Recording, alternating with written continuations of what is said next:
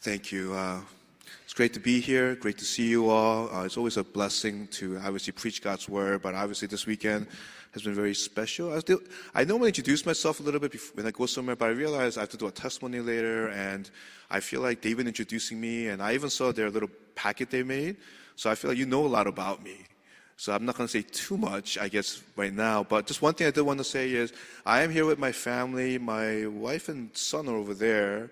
Uh, they're sitting, and my daughter, I believe, in the children's ministry. But it's a real pleasure for us to be here. Yesterday, we got to meet a bunch of you uh, in the morning, in the afternoon, and Flushing and Little Neck.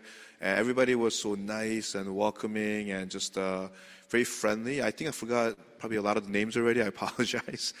But it was just great, just talking to everybody, getting to know, each, to know you. And I'm really looking forward, even after today, the service, to talk to more people. But all that being said, it's a blessing to even be able to preach God's word. So, with that said, uh, let me open up God's word to Matthew 13. And short verses verses 44, 45, and 46. So we're in Matthew chapter 13, verses 44, 45, and 46. Let me read the passage for us. The kingdom of heaven is like treasure hidden in the field, which a man found and covered up. Then in his joy, he goes and sells all that he has and he buys that field. Again, the kingdom of heaven is like a merchant in search of fine pearls who, on finding one pearl of great value, went and sold all that he had and bought it. Amen. Let me pray for us before we go into the word. Father, we thank you, we praise you, and we worship you. It is such a blessing to be loved by you. It's such a blessing to come together with the community of Christ to worship you and to be in your word. And today we pray that as we delve into your word, as we think about who we are, as we think about who you are, as we think of your amazing faithfulness and grace and your love, we pray that we will be amazed by you, we will be convicted by your word, encouraged by your word, and that we would truly worship you and give the, you the glory that you deserve as we are blessed by you. We thank you, and in Jesus' name we pray. Amen. So today we're in the book of Matthew and in a couple parables here. And Matthew 13, if you actually look at Matthew 13, there's a bunch of, well, oh, not a bunch, a number of parables, and they're all about the kingdom the kingdom of heaven, the kingdom of God. And, you know, parables, parables are great. Parables are something that Jesus used to teach us, teach his disciples, truths about God, about the kingdom, about ourselves. And when you hear the word parable, maybe a couple come to mind, maybe the Good Samaritan story, right, very famous one. And we learn what does it mean to love our neighbor, right? To who is our neighbor even. You know, we think of maybe the prodigal son story, right? You know, the love of God, the Father, the love of our Savior. In this passage, in these two parables, Jesus is teaching us something really important about the kingdom of heaven, the kingdom of God. Now, when you hear the word kingdom, I don't know what comes to mind to you. Um, actually, last night as I was looking over my sermon, I thought of something that I didn't give our translator, so I apologize in advance. But I realized recently when I think of when I hear the word kingdom, I think of actually that show on Netflix. It's a K drama about, about zombies. And that's the thing I think about actually for some reason. But outside of that, when you hear the word kingdom, you usually think of a place, right? You think of castle, right? You think of boundaries, right? You think of uh, a place out there. But when Jesus is talking about kingdom, he's talking about God's rule, God's sovereignty, God's kingliness. And in this passage specifically, when he says the kingdom, he's talking about what does it look like when God is ruling our hearts? When God is ruling my heart, when God is ruling your heart. And so today, I want to talk about that. What does it look like when we are treasuring Christ, when we are worshiping Him, when the kingdom of God becomes a reality in my life? And I have three points. I feel like pastors always have three points. I'm not sure why. You know, somebody told me it's a Trinitarian thing. I don't know about that, but Three points today um, tasting grace, following and cherishing Christ and how to follow and cherish Christ. So, tasting grace. First parable, we see a person. He's in a field and he finds treasure. Now, here's the thing he's not looking for it, he's not hunting for treasure. He's just doing something else he's, and he, he finds it. A lot of scholars say the guy probably represents a poor person who's working in the field, digging up the ground for something, and he finds treasure. Of course, he's ecstatic, he's overjoyed. And then what does he do? He sells everything to get the treasure. Second story, very similar and yet a little different. What happened? We see a merchant, he's looking for fine pearls, and he finds a valuable, wonderful pearl. So what does he do? He sells everything again and he buys that pearl. So we see similarities, we see differences, we see that they're both, you know, they're both overjoyed because they find treasure that they didn't know, you know, that they would get. First person's probably poor, second person's probably rich. But the thing, the key to both stories is this.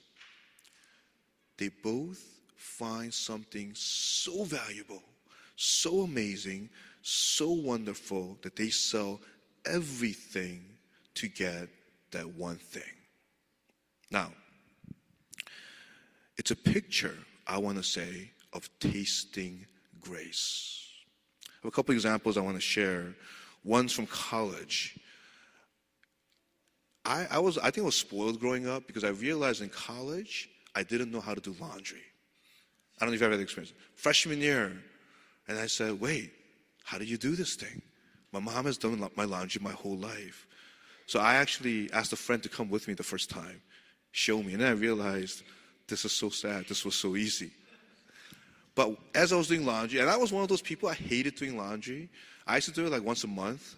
I used to go to Walmart, buy boxers because I didn't want to do laundry. But one day I'm doing my laundry, and I found $40 in my jean pocket. Now, I don't know about you. For me in college, $40 was a lot of money. I was so happy. It's my money, right? Because I probably put it in there. But just the fact that I found $40, I remember just being so happy. I don't have to eat dining hall food. I can go out to get something to eat. Second example I want to share. First time I had a Concord grape. I don't know if you know what a Concord grape is. You know, it's that grape where it's like purple and you don't eat the skin, you take the thing in the inside. It's, it's amazing. I never had it. Fifth grade, my parents they said, let's visit Korea. Let's, you know, let's visit where we came from. And so we visited Korea. My mom says to me, try this grape. I had red grapes. I had purple, I mean, I had red grapes, green grapes. Never had a purple grape. And I said, Mom, what is this? She said, it's amazing, but you can't eat it. You gotta, you gotta like, suck it out. And so I did it. I cried. It was so good. I think I literally just shed a tear. And I said, Mom, why have you withheld this from me? What is this? And it's just a Concord grape, but for me in fifth grade, it was so good. I was so happy. And after that, every day, Mom, let's get some more grapes because it's so delicious. Why do I share this? When you think about your relationship with God, if it doesn't feel like that, Maybe you haven't tasted grace because grace is so good. God is so good. Jesus. We sing about him, but he's so good. And grace is so amazing that it blows you away. Right? We need to taste grace. See, the first story, we see a person who finds treasure hidden in a field, and it's ridiculous to us. It's like a movie with pirates, with a map, with an axe. They're looking for treasure. That's not real life.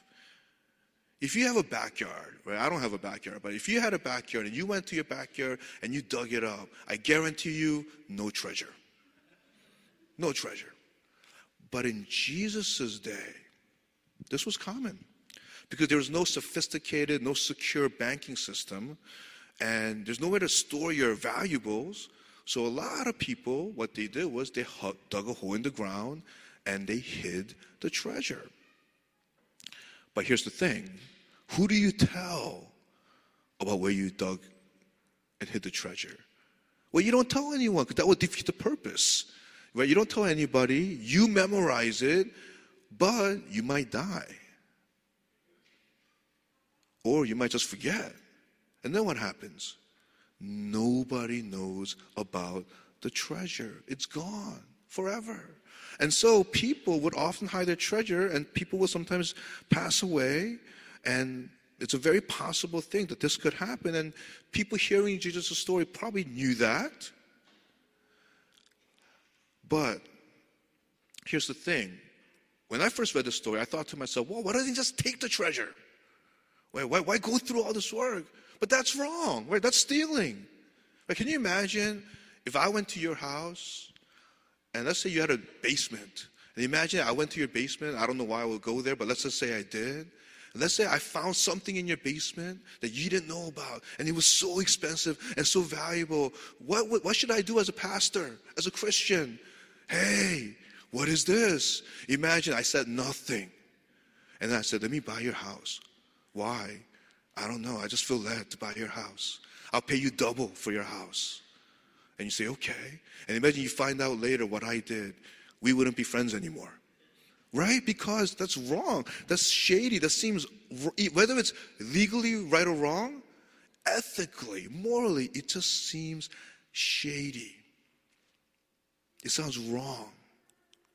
Here's the point Is grace so good that it feels like I'm cheating someone? Yes. Right? Grace is so good. The kingdom of heaven, the kingdom of God is so good. It's so free that it feels like we're cheating someone because we don't deserve it. The kingdom of heaven is different from anything the world offers. The world says what? The world says you have to succeed. The world says if you want to matter, if you want to have value, you have to do well. You need to get the right job. You need to go to a good school. But you have to have the right family. You have to have the right friends. You have to marry the right person, and so on and so forth. The world says we have to earn our sense of worth. And to be honest, even as a Christian, a lot of times, it's the same thing we feel like we have to go to the right Bible, the, enough Bible studies. We have to go to that prayer meeting. Oh, I have to serve a lot to be worthy enough. But Jesus is saying the kingdom of God is nothing like that. He says it's not about what you do. What you do is not what it's truly about. He's saying what I have done for you is what truly matters. For by grace you have been saved through faith. This is not your own doing, it is the gift of God, not a result of work, so that no one may boast. Ephesians 2, wonderful passage. It's not about me having to do all of these different things to be worthy to measure up. It's about, it's about what Christ has done for his people, the people of God that are bought with his blood.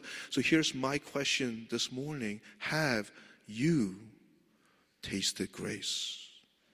Have you tasted the kingdom of God? So that's my first point tasting grace. Second point following and cherishing Christ. Now, when we taste His grace, when we know His goodness, there has to be a response.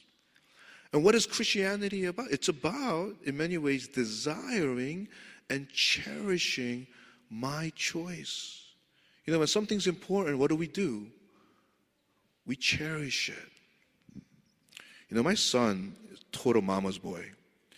We'll have the best time ever. Mommy comes home. I'm second class citizen. You know, I'm used to it, but I'm still sad. Yesterday he wanted daddy though. I don't know what that's about. But I'm like, I'll take it. But you know, when you're growing up, we have a lot of jokes. And I don't know about these days, but I remember when I was growing up, a lot of mom jokes. I don't know why. Your mom this, your mom that. And then somebody always takes it too far. And then what happens? What you say? You want to say that again? And it's a fight. Why? Because my mom matters. My mom is important to me. How dare you?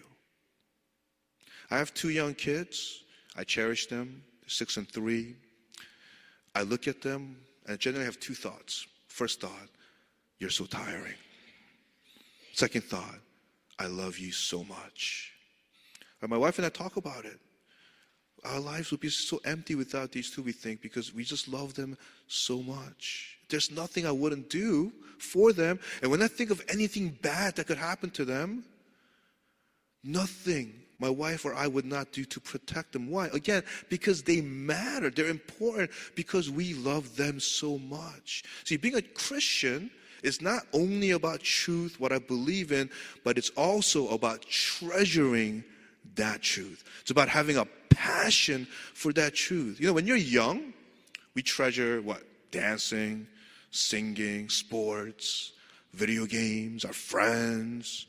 Maybe if you're studious, we treasure our studies. You get older, things change, but things stay the same because we still treasure something. A friend of mine used to say that when you get old, the difference between boys and men, she said, is the size of their toys. And there's truth to that, right? Because as we get older, we just treasure different things. Maybe it's money.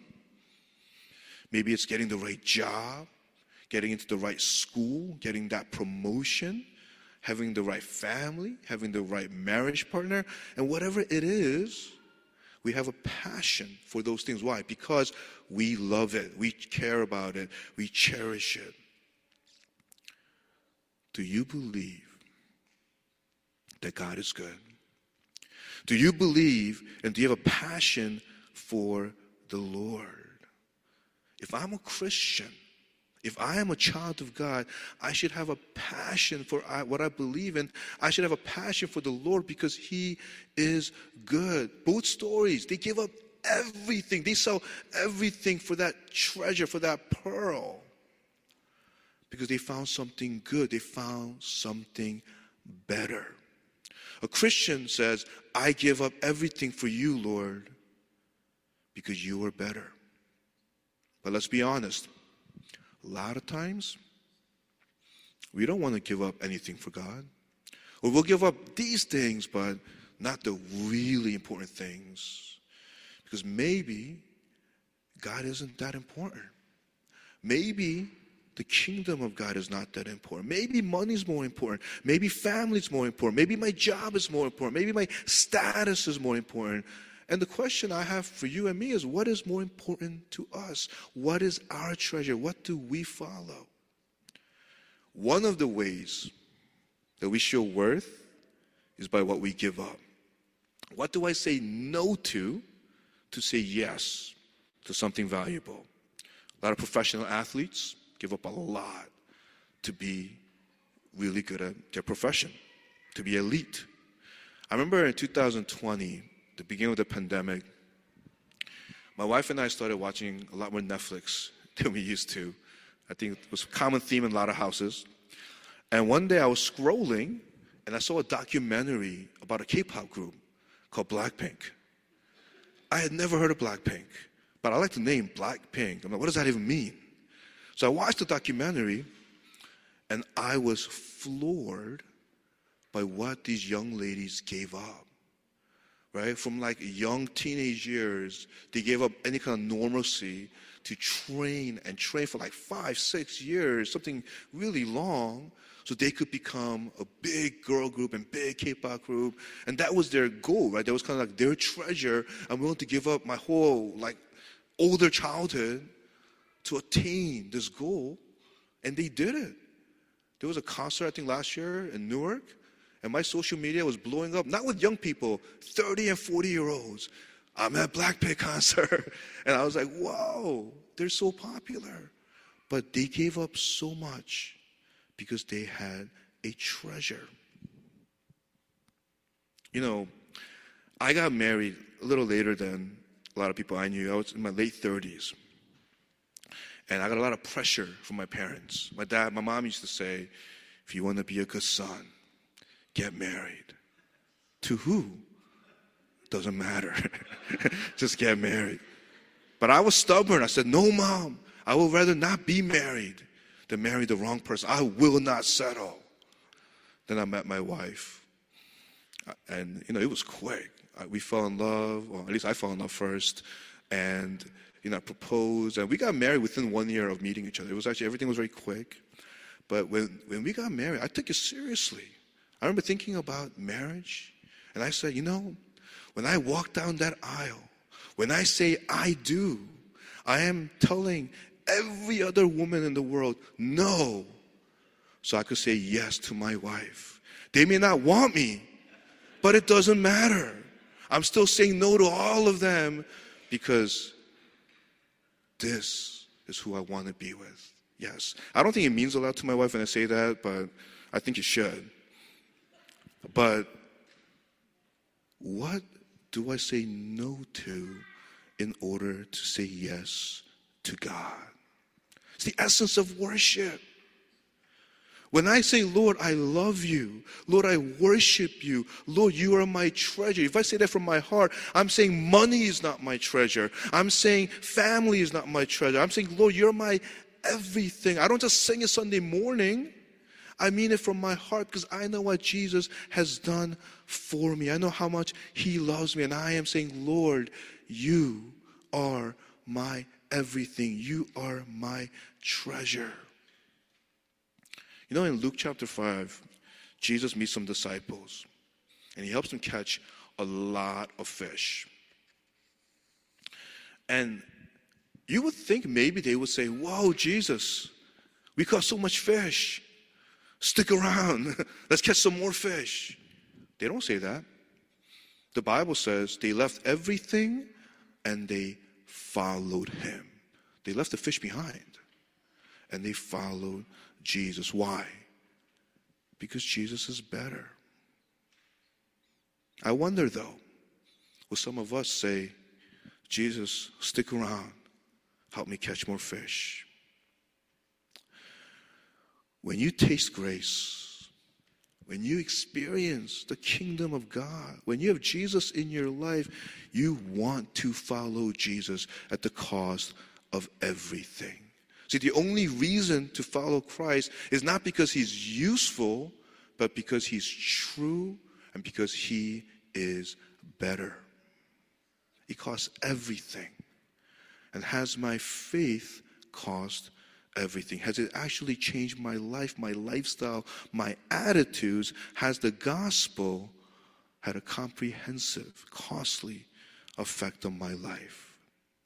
So, tasting grace, following, cherishing Christ. Last point. How do I follow and cherish Christ? Now, I don't know about all of your stories. I don't know if you grew up in the church or if you, you know, became converted and became a Christian later in life, or maybe some of you, obviously, maybe you're not a believer. Maybe you're just you're here out of curiosity. You're here with friends or family. I grew up in the church. My father's a pastor. He actually was not a pastor when I was born. He went into ministry later.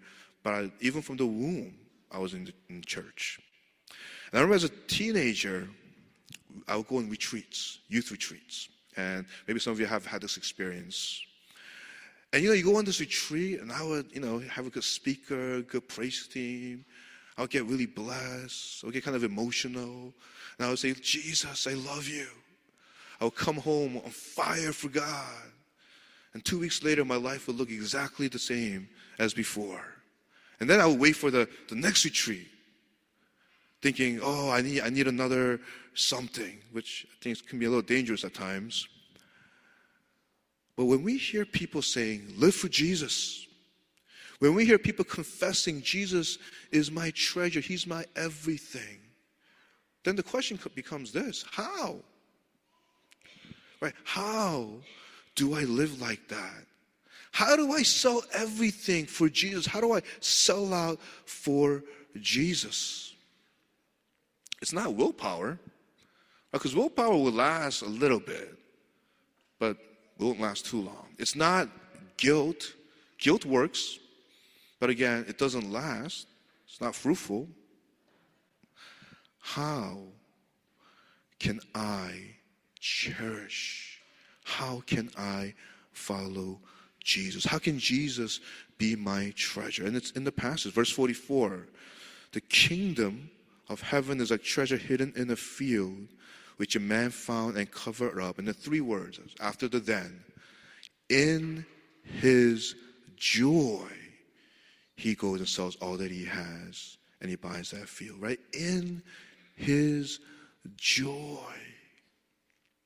It wasn't duty, it wasn't force, wasn't guilt, wasn't coercion, it wasn't bribery, it was joy. In his joy, he goes and sells everything that others cling onto. The power is in the joy. For him, it wasn't discipline, it wasn't sacrifice, because he found treasure that made everything else look small, made everything else actually look like trash. He realized that this is so good The other stuff doesn't matter anymore. It's so much better, this treasure. And the treasure of my heart, it can't be bought, it has to be found. You can accomplish a lot of things and still feel empty. You know, when you're young, sometimes you might think, if only I get into the right school, life would be great. But maybe we get into that school, life isn't that great. We might think, if only I get that job, life would be so great. Maybe you get that job. Maybe you work all these long hours with people you don't like. Maybe it's not that great. Maybe you think, if only I meet the right person and get married to the right person, life would be wonderful. Marriage is great, but it's not everything. Can't be everything. And marriage does not end at the wedding.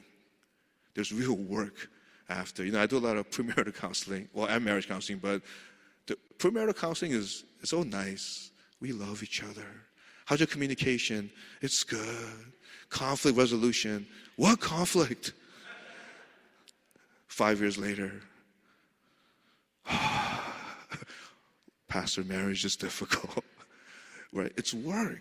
Marriage is great, but it can't be everything. And if you make it everything, you're going to feel empty. If only I make X amount of money, life would be so good. There are so many people that are rich who are also hollow because they wonder, was this what I worked so hard for? There's a phrase, I heard it from Tim Keller. I don't know if, I forget if it's his own quote or if he's quoting somebody else, but I like it. And I'm probably going to butcher it. I forget the exact wording, but here's kind of how it goes. Keller says, When you're young, you cry for the moon. And when you're old, you just cry. Let this sink in for a second. Some of you are laughing, but it's actually really sad. But when you're young, you cry for the moon. I want this. I will accomplish this. And his point is when you get old, you're like, really? That was it? And he says, you cry. The point is this you can't find your treasure in the world. You have to find true treasure. The only way to overcome desire for human approval is to find the treasure of God's approval of us. I realized in seminary that one of my biggest idolatries was approval. I didn't know that. And I realized that growing up, I wanted approval from my mother. Dad, I don't think I cared as much, but I wanted mom's approval. And so I was a good kid. My sister got into a lot, she got into some trouble, but I either was good or at least I hid the sin because I wanted the approval. You get older, that approval went towards friends. So you try to do things to be cool, to be liked. And you do some foolish things, dumb things. Why? To get approval. Got called to ministry. I went to seminary and I was a youth intern, right? I was pastoral intern. I was at seminary, commuting. I was actually serving uh, right here, actually, uh, in Flushing, on Franklin Avenue big Korean church, doing the youth group there. I was 22. They were 15 to 17. That's really close in age. And I'm thinking, what do I know? I don't know what I'm doing. But I had one thing going for me. They thought I was cool because I was young. I mean, I'm too old now, but back then they thought, they used to say I was, I was a cool pastor. I'm like, oh, tell me more. But here's the problem because I liked it, I couldn't rebuke them. You know, when you're in youth ministry, you have to do some rebuking because they're foolish. And sometimes you have to tell them, no, no, no, you can't do that. I couldn't do it because I liked being liked. They thought I was the most patient, patient person in the world. They were wrong. It was sinful fear. I was scared. And then one day, God used another pastor to rebuke me. My initial response was, You don't know me. And then I said, Well, you do know me. And I had to really repent. But not only did I repent, I had to be reminded how much God loves me. That I don't need anyone else's approval because I have the true approval of the only one who really matters, whose opinion really matters, I should say. I'm forgiven, I'm saved, I'm adopted, I'm a child of God, I'm perfect in God's eyes. And if God loves and approves of me, it shouldn't matter if I have their approval or not. It's nice, of course, but I should not be controlled by it because I have God's approval. And when that became real to me, and I knew it, but when it became real, I was more faithful because I didn't need that approval. We find joy in Christ because Jesus is better. It's a simple statement, but it's such a true statement. The treasure was better, the pearl was better, and Jesus is better. Why is he better? Because he's the one who loves us, who died for us. He came from heaven to earth. Romans 5 8. But God shows his love for us in that while we were still sinners, Christ died for us. It's incredible. The Father giving up his own Son for his people. Jesus willingly, sacrificially going to the cross, dying the death that we deserve, being forsaken so that we can be forgiven. When we think about who He is, what He has done, when that gospel message sinks in into our brains and into our hearts, when we realize how much better Jesus is, in His joy, we can live for His glory. You know, when I came into um, Queens yesterday, I was telling my wife, oh, you know, you know, I grew up in Queens, so I was like, oh, I remember this place, and I was getting all nostalgic, you know, it's, you know, and she was, okay, I don't think she cares so much, but I have very fond memories of on Northern Boulevard, the Taco Bell. It's been around forever. I love Taco Bell. But we never eat Taco Bell because my wife doesn't like it. It's very sad to me. But one day I convinced her, and she said, never again. but I know it's not real Mexican food, but I don't know, something about it. Just the Diablo sauce, right? Just something just hits. And if, a, and if my friend came to me and said, Hey, James, let me get that taco, that soft taco supreme. That's what I like. I'd probably say no. It's mine. I like it. But if he said to me, brother, you give me that soft taco supreme, I'll buy you a nice Peter Luger steak. So I get you three tacos. Why? Because, yeah, I like tacos, but a juicy, delicious steak is so much better. Here's the point the world sometimes looks good, it looks shiny, money, success. And these things, they can be very good things.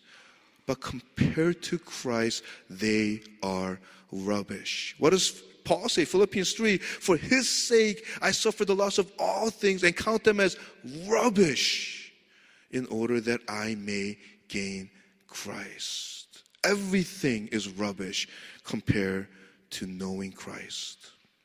My hope, my prayer for you, for me this morning is that as we look at Christ, as we gaze upon Christ, as we meditate upon the gospel and grace, and we see how good He is, how loving, how amazing He is, that our response would be to say, Lord, we don't want these other things to be our number one. We don't want these other things to be our treasure. We want you to be our treasure. And we want to live our lives for you and for you alone. Amen. Let's pray. Father, we thank you for you are so good. Words cannot truly describe how good you are. And when we think about the treasure that you are, we cannot help but to be blown away by you. And Father, we pray today that all of us here in this room today, that as we see how good our Savior is, as we see how amazing your grace is, that we would say, For to me, to live as Christ and to die as gain. I want to seek first your kingdom and your righteousness because you are good, you are better. We thank you, and in Jesus' name we pray.